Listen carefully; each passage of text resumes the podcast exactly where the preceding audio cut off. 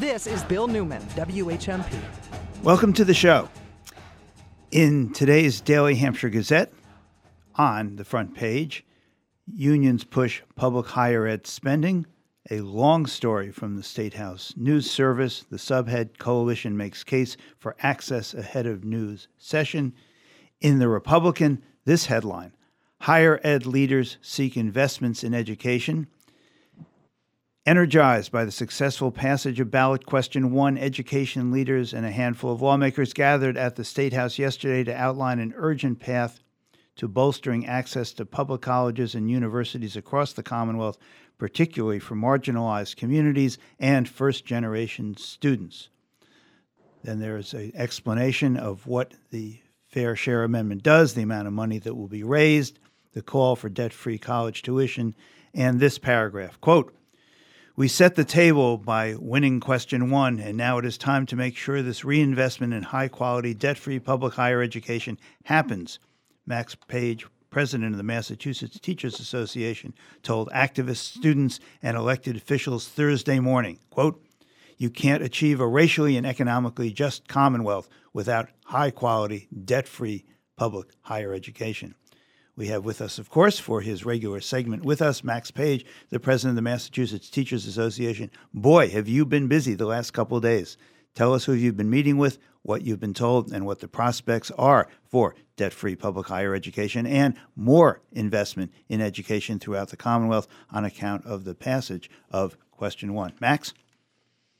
Great. Thanks, Bill. Yes, um, and we've talked we talked for so long about working to pass the, the Fair Share Amendment, question one. And as everyone knows, we did that, and that was an amazing victory. And now the, now the debate turns to how and where that uh, money gets spent. And so we in the Massachusetts Teachers Association and with our allies in the legislature and with other unions and groups, um, and, and I would say also business leaders, are trying to make the case for why finally we need this major reinvestment in public higher education. So yesterday was a first step, but it was actually very exciting. Or, you know, in a state house that just reopened recently, I think this was, everyone understood this to be the largest gathering in the state house in three years, because of course our state house was closed during the pandemic. So we've been really trying to gather a wide range of um, our of coalition members to make this case for why this has to happen now. And as as the quote you read said, I keep saying that, that we have a lot of goals about making this a more racially and economically just state. We can't do that unless you give, provide true access and debt-free affordability to uh, great public colleges and universities. One thing I read today that I really struck me was that the number of college advisors in high schools in the Commonwealth is so low that they carry an average caseload, if that's the right word. They, the number of advisees they have is four to five hundred. How can that possibly be of use when they have so little time to give students who really need that assistance in planning their future and in higher education? Well, it's not possible. And, and I think the problem is was articulated as both in our high schools, which again helps uh, prevents students from getting the guidance they need maybe to get to college, but there's also in college advisors. And there's more and more research to show that, yes, you can, it's great to get students in the door and provide some financial aid, but if you don't help guide them through their education and make sure that they have what they need, especially our working class students, to, that they won't get to graduation either on time or ever. We have seven hundred thousand residents of the Commonwealth who have some college courses, but no degree. seven hundred thousand. This is a state of seven million. So one in ten people went to college for some courses, but for whatever reason, were, were not able to get to their degree. And part of that answer, just part, is um, the availability of counselors, but it's also, of course, about affordability um, and, and supporting them so that they can go to college and also live during that time. When you just used the, the words college advisor, you were talking about advisors at the colleges who can help students make the transition. First generation, never been to a college, maybe maybe never been away from home, uh, have all this, uh, have these many, many challenges academically, socially, and otherwise. And there's a need for some assistance, some guidance at that point, because as you point out, too many never get to the finish line of that college degree. That's that's exactly right. And there's we have um, part of our we have four pillars of kind of transformation that we need for public higher education. One of them is affordable, debt-free public higher education. The second one is about supporting what are called student success programs, investments in faculty and staff, and and other programs to make sure that students, once they're there, they know the options, the curricular options, that they actually, they know how to access other funds to support, let's say, childcare. We have many students, of course, who have children, and um, other supports that, that they can get all the way through um, to, to graduation. This is more and more research shows that that kind of investment is brings such a return to the state, because it doesn't help those seven hundred thousand students to have maybe one or two courses, and it doesn't help the Commonwealth to have students who haven't been able to c- complete their education. Max, I'd be interested to know, based on your meetings with legislators, the rallies, the uh, meetings, and the uh, various events that have occurred in the last few days, can you give us some prognostication on where the money from question uh, two is going to be put? And in particular, will there be investment and reinvestment in the community colleges, which is the place, are the places that are the institutions that most, or at least a very large number of Massachusetts residents go to for their higher education or to begin their higher education? Tell us about that. Um, yes. So I mean, I cannot make prognostications. The reason we were there on December first, um, very early out of the gate, was to say that in typical um, legislative sessions, higher education uh, gets kind of short shrift. So we really wanted to be clear that this was the time for a major reinvestment. Community colleges have to be front and center in the reinvestment for this, for the students' guidance, for their financial aid, but also I have to say for the faculty and staff who are deeply, deeply underpaid, especially the adjunct faculty. We had a, a presentation by Phyllis Keenan, who I hope to have on this show at some point, an adjunct um, faculty math professor at Greenfield Community College, who spoke about the incredible impact she's able to have on on students, and yet she gets paid four thousand dollars a course, doesn't know whether she's teaching the next term, has no health insurance, no pension. I mean, this is pure exploitation. This is turning higher education in, into a, a gig work industry. So we really have to address that, because we want to welcome students in into a debt-free college, but it has to be high quality. And no matter how great people like Phyllis Keenan are at Greenfield Community College, she cannot do the job fully the way she wants on terrible pay, no job security, and a full-time faculty member at a community college teaches five five courses in the fall, five courses in the spring, and is supposed to also do advising and everything else. So we have to address all of it, the affordability, the student supports, fair wages and benefits. And then the final point in our pillar, four pillars of, of reinvestment has to be green and healthy college buildings paid for by the state, not paid for out of student fees on each individual campus. I was struck by the article in the Gazette which reported this. I had no idea. For those full professors, and as you point out at the community colleges, Max, uh, many, many courses are taught by adjuncts on a gig basis. But if, even for those faculty who are there full-time, for a full professor, that's P H D and all that went into that, for a full professor, the salary is seventy-five thousand dollars. For a uh, faculty member uh, who is at the community college, starting full-time salaries for faculty are forty-seven thousand dollars. And for professional staff, forty-two thousand dollars. And not surprisingly, the community colleges are having trouble hiring people, not to mention great people, because we pay what is a relative pittance compared to what those those individuals can earn at other institutions of higher education. Well, Bill, that's absolutely right. And you said relative pittance. If you compare us to other states, and you adjust for the cost of living in Massachusetts, we are at the bottom, the worst, the worst pay for our community college faculty, and it's not far off for the other other sectors as well. And here's the thing, is one of the things we are um, saying to the legislature, but also Governor-elect Healy, is state government is not succeeding in the way it should, in part because there are thousands of vacancies all across um, the state state employee system and all across our colleges and universities, which means the students are not being served in the way they should be. And part of that is um, the wages and benefits that simply have not even kept pace with inflation, not nearly. So in many ways, those numbers you read, the value of them has been dropping because pay has not been kept up with inflation. So that is certainly one part of what we have to do here. We have to talk about debt-free and high quality, and we can't separate those out. We can't say, oh, let's just focus on, you know, a quick fix and get a few more students into college. We have to make sure we're also investing on the staff and faculty side.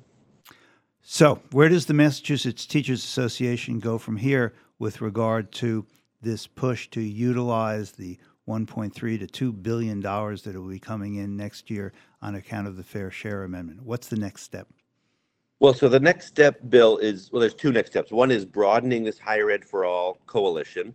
And it was actually notable that we had Greg Bilecki, who was the former uh, Undersecretary of Housing and Urban Development in Massachusetts, speaking as well on behalf of a growing list of business leaders who say, Massachusetts has no oil, it has no diamonds, it has no gold, it has educated people. And we will fail if we don't educate um, a sufficient number of and, and of uh, people. So that's that's one part of it. The second part is now becomes the process of taking those principles I laid out and turning them into legislation. And in the past, our own Senator Joe Comerford, who spoke beautifully at this event yesterday, is the lead sponsor on what we have called the Cherish Act. And that refers to a line in the, our state constitution, the oldest constitution in the world, co- continuously operating on constitution, which talks about cherishing public education. And so she will be working with us and other legislators to craft a new bill, new Cherish Act, for the new session that begins in January. When you say a new Cherish Act, is that a change in policy, or is that a matter of funds going to higher education? No, no, it would be just changing the legislation, which we filed and unfortunately has not passed before. But I think we're going to be just tweaking it um, and uh, you know, updating some of the, the numbers and the approach in that bill. And then we hope to have a big, another big rollout um, and then get a lot of legislators to sign on and really uh, make clear that Uh, once the Fair Share Amendment goes into effect, January first, twenty twenty-three, that um, a good portion of that has to go to public higher education. And refresh my memory, the cher- refresh my memory, please, Max. The Cherish Act provides what? Well, the Cherish Act in the past was about um, in reinvesting in public higher education, maintaining um, affordability by going back to the funding levels in um, from two thousand one. We have had a decline, almost a relative, you know, steep decline in the per student spending in public higher education since then. We made some improvements in a couple in recent years, but the um, the idea that it was pro- would probably be to really articulate, build the, the bill around these four pillars that we laid out, so that we combine quality and affordability in in one bill. We're going to leave it there. We've been speaking with Max Page. He's with us every Friday for his segment, Your State You. Max is the president of the Massachusetts Teachers Association. Thanks for your time, Max. Really appreciate it. Thanks, Bill. This is Bill Newman, W H M P. When it's happening here in the Valley, we're talking about it. Voting, as well as early voting, is the way to go. It shows that we trust the voters. They know why they need an early ballot. They know why they need an absentee ballot. It's not up to government to decide if it's a legitimate reason or not. The voters should get to choose. So this, I think, is a huge advance. one oh one point five, fourteen hundred, and twelve forty. We are the Valley. We are W H M P. At American National, what's important to you is important to us. Just like every horse is unique, so is our equine coverage. American National's Equine Owners Insurance is designed to address the inherent risks involved with owning horses. Flexible enough to provide property and liability coverage for operations of various sizes, yet can be tailored for your specific needs. We're right by your side. For more information, just visit American National dot com. American National Property and Casualty Company and Affiliates, Springfield, Missouri. You want the very best opportunities for your child. Given the amount of time children spend in school each day, you want your child to be inspired, to be engaged, to love going to school. At Bement, each student experiences this every day. The Bement School in Deerfield is a close-knit community of students from around the valley and across the globe, kindergarten through ninth grade, learning from each other in the classroom, rooting for each other on the athletic field, and celebrating each other on the stage. We are local, we are global, and our differences make us stronger. We interact face-to-face, share meals together every day, and open doors for one another. The true essence of your child's time at Bement is preparing for a life of integrity, of significance, of joy.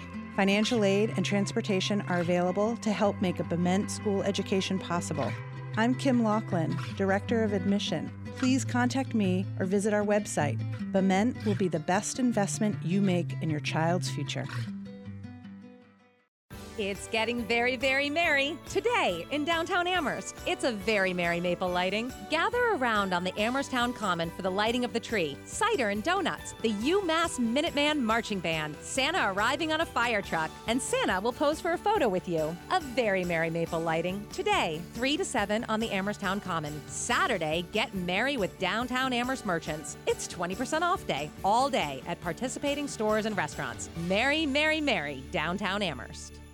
Want to support the kind of local talk you hear on The Bill Newman Show? Want to hear your business's message here on W H M P? Email us your message at W H M P dot com. We'll help you craft a marketing message that'll reach listeners of your favorite W H M P show. And you'll be supporting the local news, Valley Talk, and progressive voices you hear right here on W H M P. Let us know about your message. Email us your message at W H M P dot com and add your message to our mission. And hear your message right here on W H M P. Your message at W H M P dot com. Space, a final frontier. This is Bill Newman, W H M P. And this is indeed Salman Hamid's universe. Salman Hamid is a professor at Hampshire College and an astronomer with us every month for his universe, what we sometimes call his ridiculously large and largely ridiculous universe. Salman Hamid, thank you so much for being with us. I'd love to get your impression and your reflections on what the Chinese are doing in space now, this week. It's been front page news for those of us who look at newspapers and all over the media. A rocket that was just gargantuanly large um, uh, blasted off, uh, uh, built and put into space by the Chinese. What is happening in that sphere? Please, Salman. Uh, uh, thank you, Bill. Um, and uh, and and I should just uh, mention that uh, you had just asked me b- before coming on air about James Webb Space Telescope, and I do want to go on air to clarify that as well. That uh, it is not sleeping; it is all still working, uh, and it's working all the time because it's away from the sun. Uh, but uh, you know, uh, but we want to have variety of things to talk about. But it's, all of its images are coming in, and it's working fine, and so on and so forth. And we'll talk about.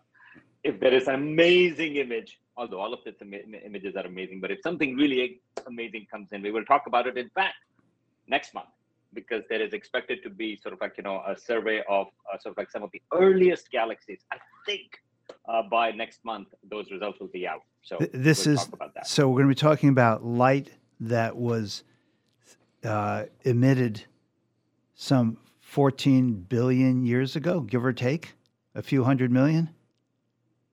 Yes, yes. And so those are not out yet. So the part of it was released uh, a few months ago, and the next part is going to be released uh, in December.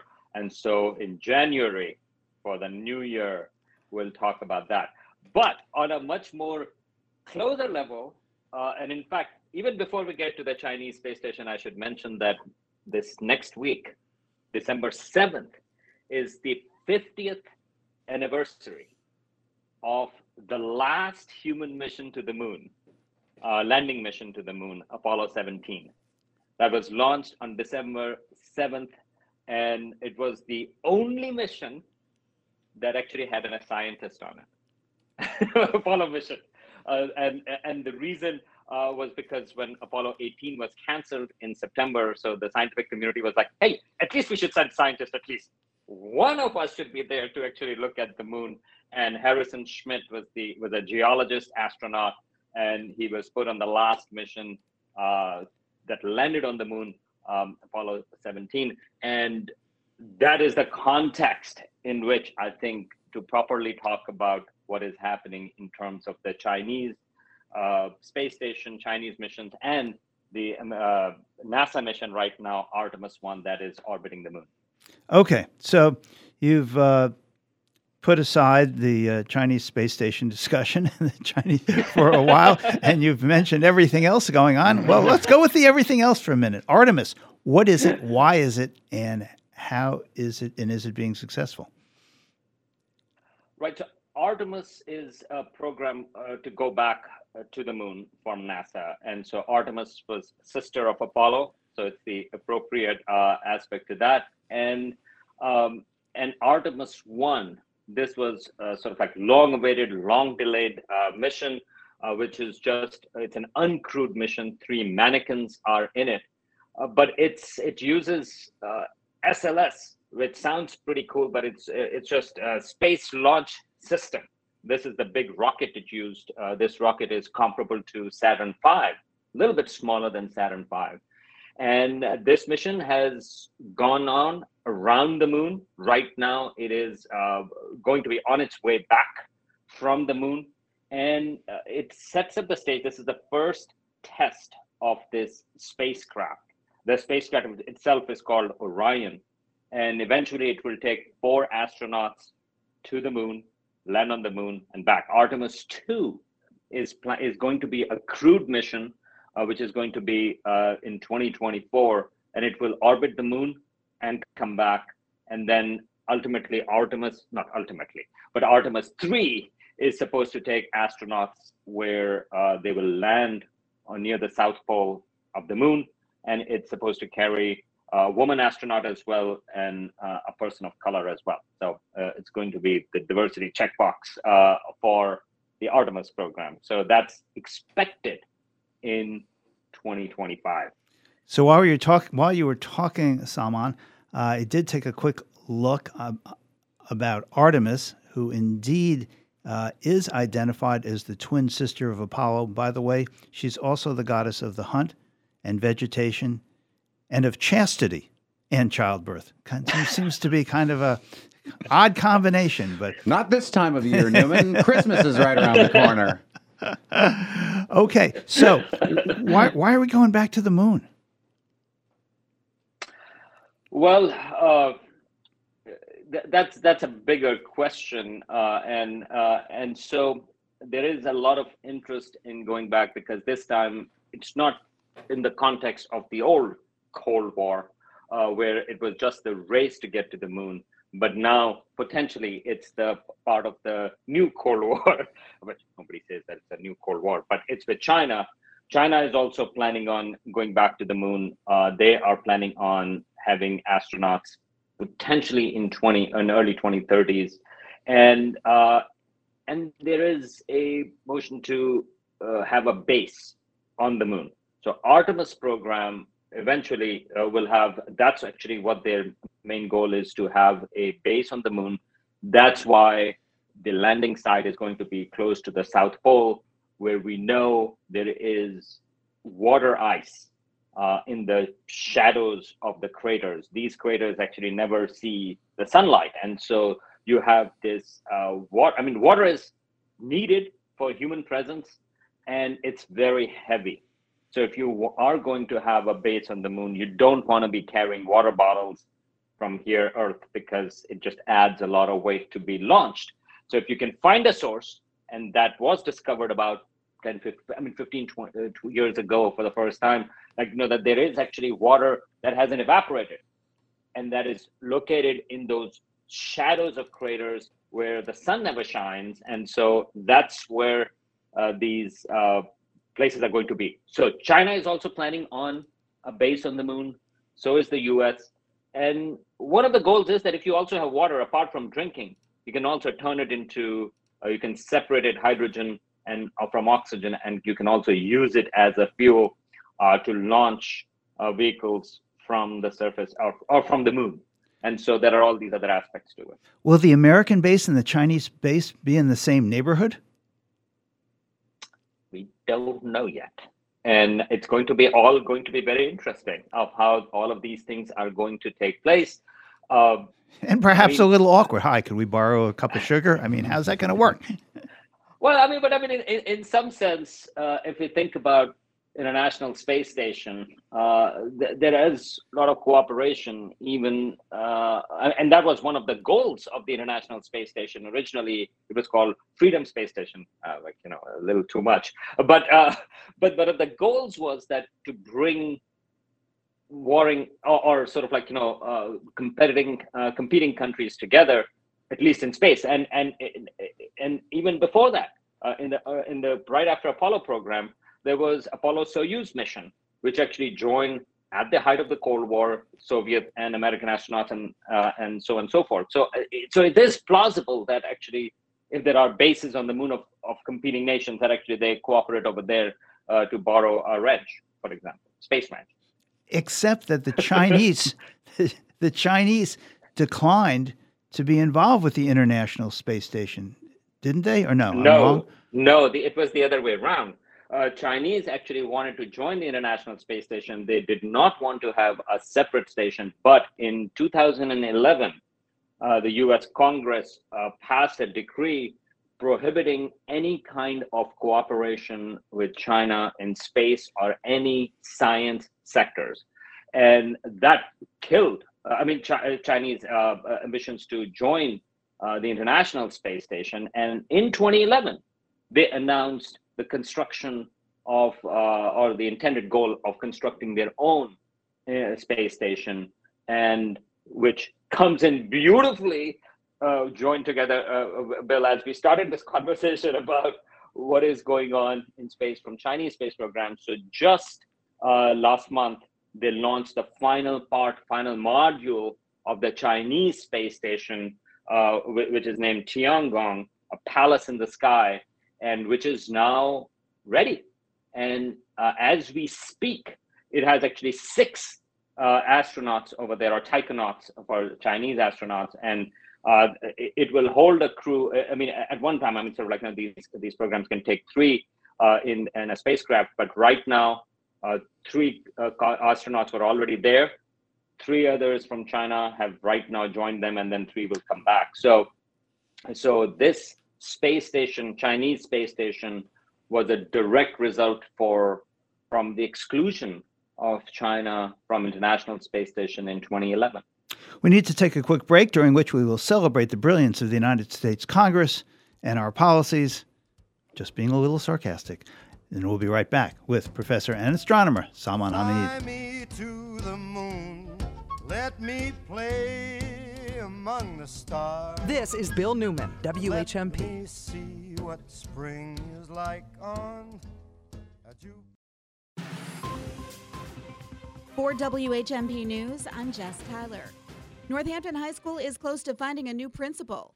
William Worley, the only finalist for the job, met with members of the community Wednesday to field questions. Worley says he's committed to supporting diversity and equity. Worley spent the day at the school meeting with administrators and various student organizations. If chosen, he would replace Lori Valiancourt, who resigned following an investigation into her conduct. The school plans to make a final decision this month. Multiple agencies are searching for a missing hunter in Chesterfield. The hunter was last seen on Bates Road off Fuller Road. Police are searching the densely wooded area in Chesterfield and Goshen with the help of canines. Police say they began the search around six p.m. Wednesday night after a person close to the hunter received a phone call saying he was lost in the woods. The search spans across a heavily wooded area, and authorities are taking multiple approaches involving police dogs, the state's Department of Fire Services, Special Operations, state police, and multiple sheriff's departments. Governor Charlie Baker made a stop in Ashfield yesterday to celebrate the progress on bringing broadband to every town in Massachusetts. The Baker-Polito administration has been working since twenty sixteen to bring broadband networks to every community, and today almost all have them, with the exception of seven communities still in progress. Over the course of the project, forty thousand telephone poles have been planted and two thousand miles of fiber have been laid. Lieutenant Governor Polito said they have laid the infrastructure, so the next administration may continue the work. Mostly sunny today with a light breeze and a high of forty-two to forty-six. Increasing clouds tonight. Evening temperatures in the upper thirties. Overnight lows in the low thirties. Rain and wind here tomorrow with a high of fifty-two to fifty-six. Mixture of sun and clouds and breezy on Sunday. I'm twenty-two News Storm Team Meteorologist Brian Lapis, one oh one point five W H M P. This News Minute is brought to you by our partners at Holyoke Media. Yo soy Johan Rashi Vega con la síntesis informativa de Holyoke Media. Los demócratas de la Cámara dieron paso a una nueva generación de líderes el miércoles con el representante Hakeem Jeffries elegido para ser el primer estadounidense negro en encabezar un partido político importante en el Congreso en un momento crucial cuando la presidenta de la Cámara de Representantes Nancy Pelosi y su equipo se retiran el próximo año. Mostrando una rara unidad de partido después de sus derrotas electorales de mitad de periodo, los demócratas de la Cámara pasaron sin problemas de un líder histórico a otro, eligiendo al neoyorquino de cincuenta y dos años, quien prometió hacer las cosas en el nuevo Congreso, incluso después de que los republicanos ganaron el control de la Cámara. La votación a puerta cerrada fue unánime por aclamación. Es raro que un partido que perdió las elecciones intermedias se reagrupe tan fácilmente y contrasta con la agitación entre los republicanos que luchan por unirse en torno al líder republicano Kevin McCarthy como nuevo presidente de la Cámara mientras se preparan para tomar el control cuando el nuevo Congreso se convoca en enero. En otras informaciones, la Cámara de Representantes de los Estados Unidos tomó medidas urgentes para evitar la huelga ferroviaria nacional que se avecinaba el miércoles y aprobó un proyecto de ley que vincularía a las empresas y los trabajadores a un acuerdo propuesto que se alcanzó en septiembre, pero que fue rechazado por algunos de los doce sindicatos involucrados. La medida fue aprobada por una votación de doscientos noventa a ciento treinta y siete y ahora se dirige al Senado. Si se aprueba allí, será firmado por el presidente Joe Biden, quien instó al Senado a a actuar con rapidez. Los grupos empresariales y la Asociación Comercial Association of American Railroads elogiaron el voto de la Cámara para bloquear la huelga, pero instaron a los senadores a resistirse a agregar tiempo por enfermedad al acuerdo. Yo soy Johan Rashi Vega y esta fue la síntesis informativa de Holyoke Media a través de W H M P. This News Minute has been brought to you by our partners at Holyoke Media. Space, a final frontier. This is Bill Newman, W H M P. We continue our conversation with Hampshire College professor and astronomer Salman Hamid. We were talking during the break and kind of goofing around, and uh, I was raising the issue of how the Chinese and uh, other countries were going to get along or not on the moon with these different uh, – I don't know sure if I want to call them settlements, but maybe that's the right word uh, – And I asked uh, the professor if their China, the Chinese and the United States and other countries who will be involved have a treaty or an agreement with regard to not claiming the the, the moon for themselves, not making it the territory of a specific nation, and otherwise uh, cooperating internationally. And I'm wondering what you can share with us about that. Salman? Right. So, so actually the question that you had asked was... Uh, oh, have the Chinese sort of like, you know, sign the treaty uh, and, and what will happen? That, well, that was a better question, yeah. and, and, but I, I would say, so have we signed the treaty? And what are we going to do with that? I mean, so the that's a, that's a better is, question, too. Why don't you just do both sides of the conversation? It'll be so much easier.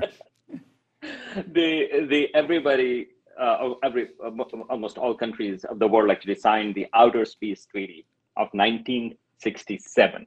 Uh, which, uh, as you can imagine, it's it's a bit old, but that is a very optimistic uh, treaty in which uh, it argued that, well, no nation can own um, uh, sort of like a piece of their heavenly bodies, and so on and so forth.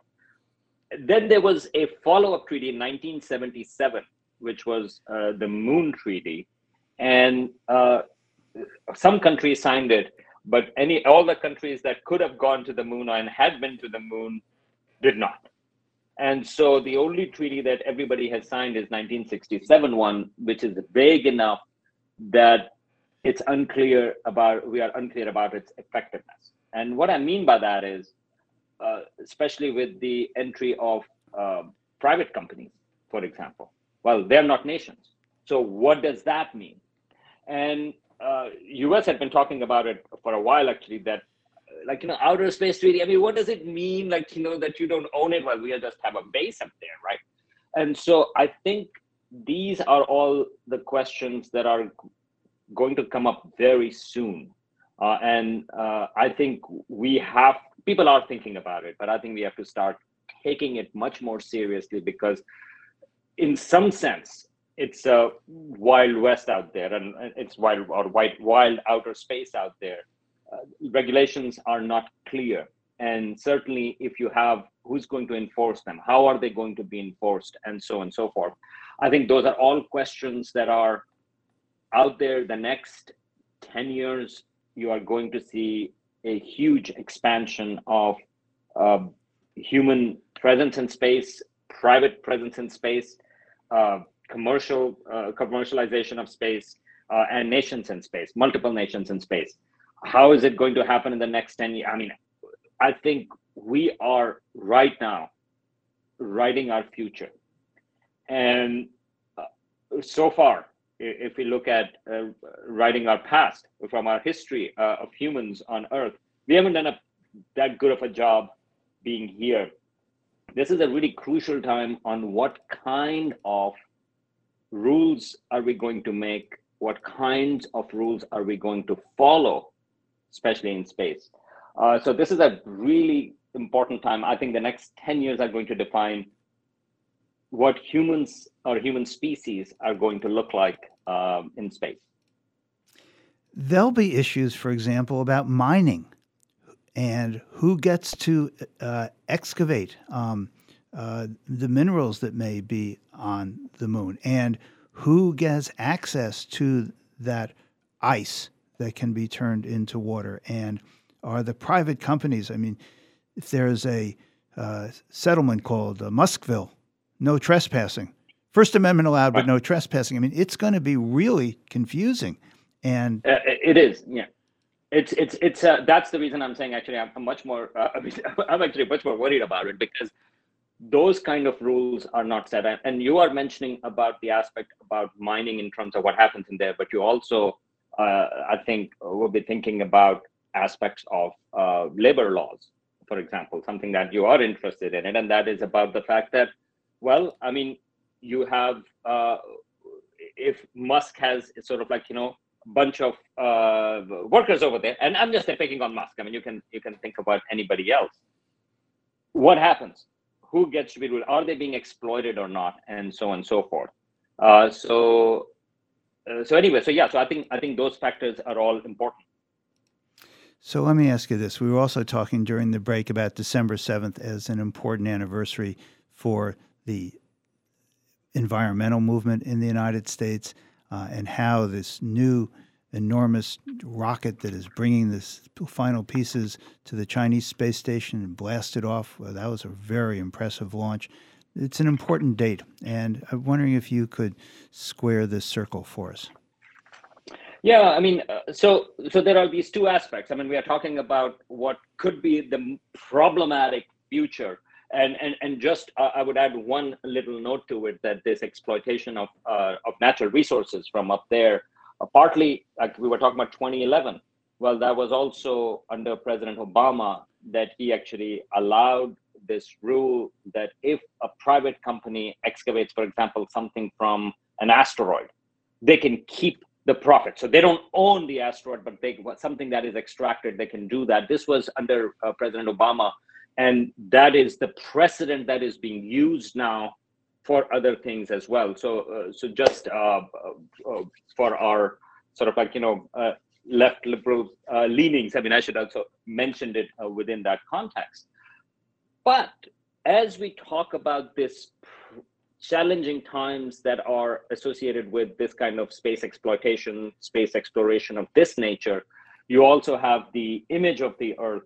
Uh, I think we talked about a little bit about the Earthrise image from Apollo eight, but next week is also going to be the fiftieth anniversary of the most famous image of the Earth. It's called Blue Marble. It's the most reproduced image in the world as a photograph.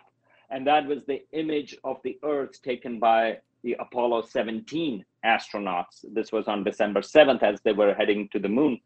And that's a beautiful, spectacular image. And that really showed us how fragile our planet is. And that also, I mean, it didn't kick off the environmental movement, but it certainly helped uh, the, the environmental movement as well, that we have to take care of the planet. And, and in some sense, uh, ironically, there, there is this wonderful uh, book by, uh, by uh, Robert Poole. He's a historian, and it's called Earthrise, How Man First Saw the Earth. And in some sense, I mean, ironically, what he talks about it is that Apollo mission was supposed to be about the moon. And instead, it became one of the most important legacies was it was about looking back at the Earth and showing us the importance of the Earth. So these are the type of competing futures that we are looking at, and hopefully we take a saner path. Yeah, and as for that photograph, what a beautiful, beautiful place this Earth is, if we only can leave it that way. Salman Hamid, thank you so much. We really love talking to you. Thank you. This is Bill Newman, W H M P.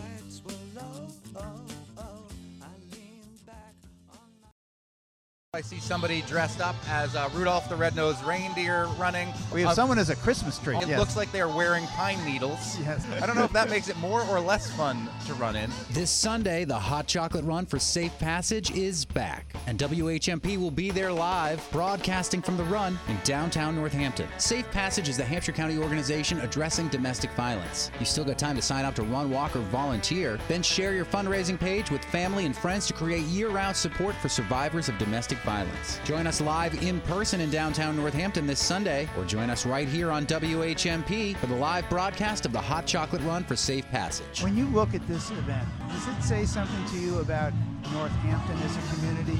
It's a remarkable testament to what people can do when they're all working on the same issue. W H M P's support of the Hot Chocolate Run is made possible by Whalen Insurance Northampton. Local people, local service, local insurance. I once had a customer who asked us to make a very special fruit basket. I want twenty-five pounds of bananas, he said, with a note attached that reads, "I'm bananas over you. Will you marry me?" You know, I've always wondered about their wedding cake. At State Street Market, we make fruit baskets. Of course we do. But just because it's a basket doesn't mean you've got to fill it with fruit. How about a basket filled with, with soda pop or microbrews? There are Chardonnay baskets, Merlot, Shiraz. Give us a price range and we'll fetch you a combination of bottles from the wine cellar that'll make someone dizzy with delight. Oh, we do baskets. Local goat cheeses and six kinds of crackers. Cookie baskets based on the cities of the world. Milano, Brussels. We've even put together the ingredients for the perfect minestrone. The fresh vegetables, the spice jar, the pasta. Hey, if you can dream it, State Street can put it in a basket. State Street Deli, State Street Fruit, State Street Wines and Spirits, Northampton. Delivery, too. It happens all over Massachusetts. In every home and every community. Be careful on your bike. Learning can happen anytime, anywhere. We'll see you at practice this weekend.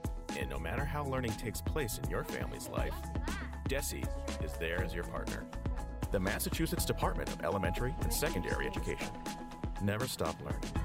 Find out more at mass.gov slash back to school. Sponsored by the Massachusetts Department for Elementary and Secondary Education. This week's Shop Tuesday is Berkshire East. This Tuesday at nine a.m., Berkshire East Resort releases certificates for their lift tickets in Charlemont. Enjoy great skiing and riding close to home. With massive upgrades and one hundred percent snowmaking coverage, they're ready to provide an awesome skiing experience every time you visit. And this Tuesday, you save thirty percent. Berkshire East Resort in Charlemont. Available this Tuesday at nine a.m. on the Shop thirty store at W H M P dot com.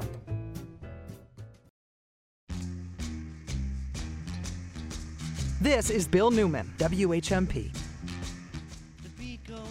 And this is Art Beat with our segment host, Donabelle Cassis. Donabelle has with her and us today a very special guest. The pleasure of the introduction and the microphone is yours, Donabelle.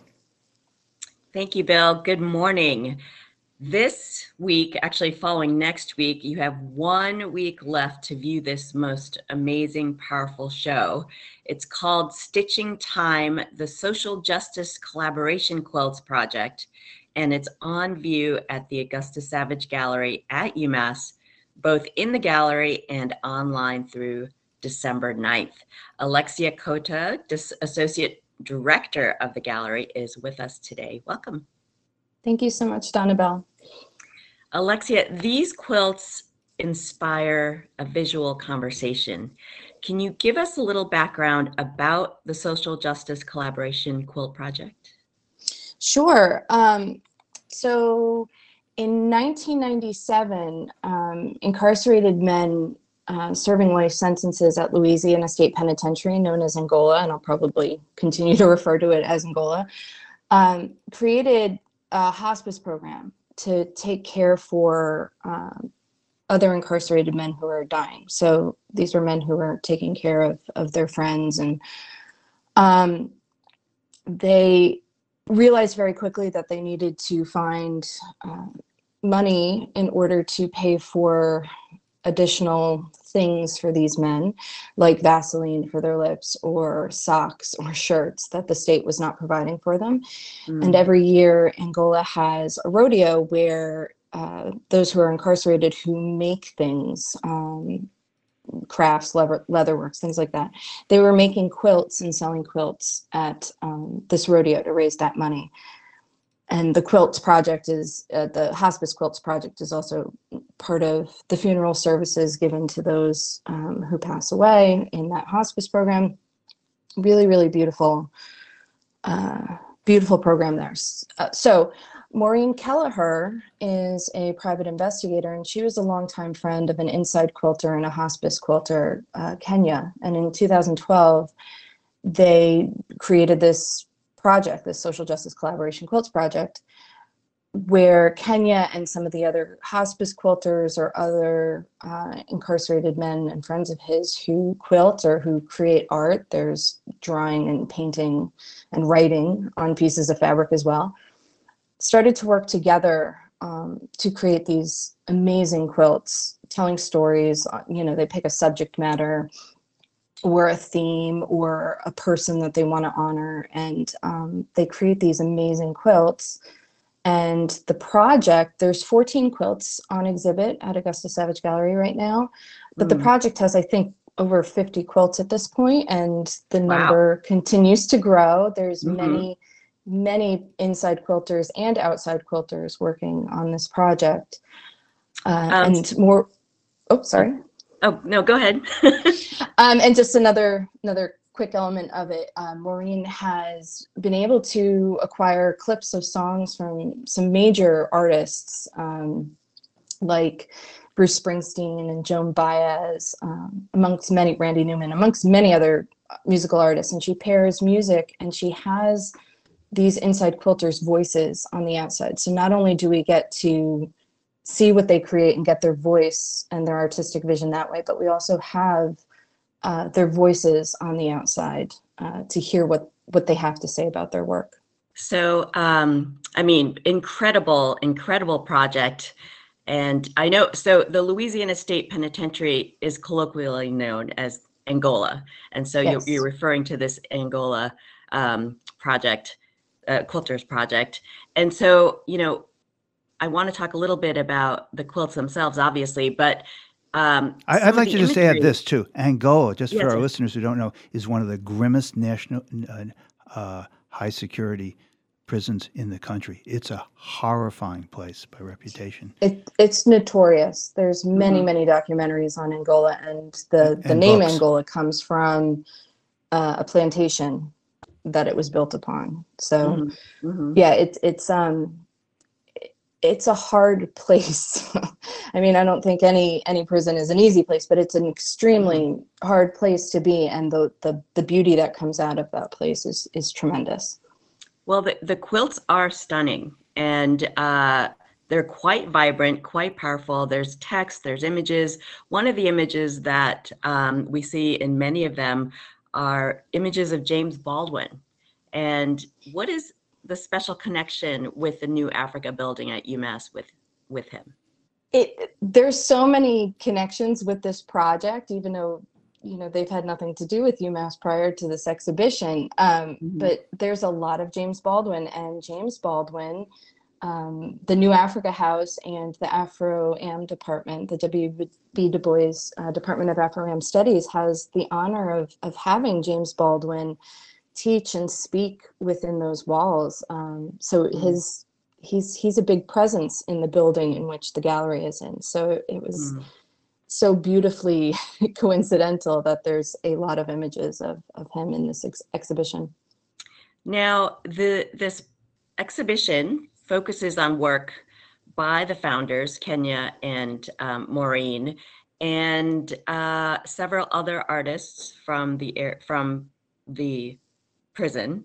Um, but you're also, th this project is also starting to include other facilities, not just Angola. Can you talk about that a little bit? Yes. Yeah, so uh, Maureen has, w when they pick a theme, she reaches out to other other incarcerated men from other facilities to participate. So um, Ramsey Orta participated. Ramsey Orta filmed The Killing of Eric Gardner in two thousand fourteen mm. and ended up having a campaign of police harassment since then and was in prison. And so Ramsey Orta participated in one of the quilts, and uh, Leonard Peltier, a, a big name in the American Indian movement, he has participated in this project, but he's not in Angola either. So it, it really has spread throughout the country, um, where all, people from all over are, are contributing to this project. It's really quite phenomenal. Alexia, how can people see this incredible show? Uh, what are the hours? Where can they go? Um, and I know that you can also see this online. The gallery hours are Mondays and Tuesdays from one p m to seven p m and Wednesday through Friday, one p m to five p m The exhibition will be up until next Friday, uh, December ninth. Uh, there's also a live event that evening, and you can go online to learn more about that. Mm-hmm. Um, you could also go online to fine arts center dot com slash Augusta, and you can view these quilts online and hear most of the recordings. There's one recording in the space that you can't hear online.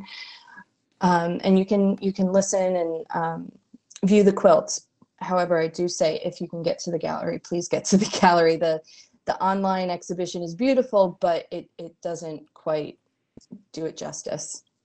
Alexia Cota, thank you so much for bringing this show to us in Western Mass here, and um, such important work and such important art. Thanks again for joining us today. Thank you so much. And Donna Bell Cassis, thank you, and thank you for bringing Alexia Cota to us.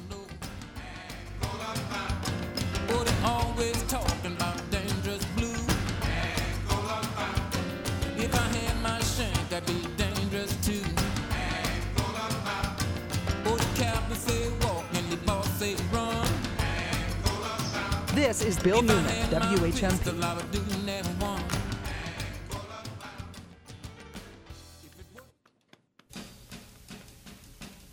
The Afternoon Buzz with legendary civil rights attorney from Ashfield, Buzz Eisenberg. Buzz will bring you his take on the day's news, plus arts, culture, and politics from the Valley, weekday afternoons at four. The only live and local talk in the Valley and for the Valley. The Afternoon Buzz. one oh one point five W H M P.